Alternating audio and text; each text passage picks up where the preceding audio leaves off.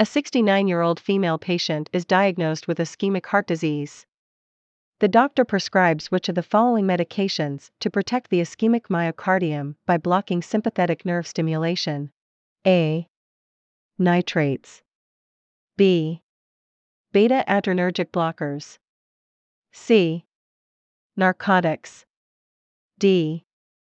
Calcium channel blockers. Answer B. Rationale Beta adrenergic blockers such as bisoprolol and atenolol blocks the beta receptors in the myocardial tissues. This reduces the response to the sympathetic nerve stimulation, as well as the catecholamines. The workload of the heart is subsequently reduced, and the oxygen demand of the myocardial tissues are reduced. Visit nursestudy.net for over 800 free nursing diagnosis and care plans.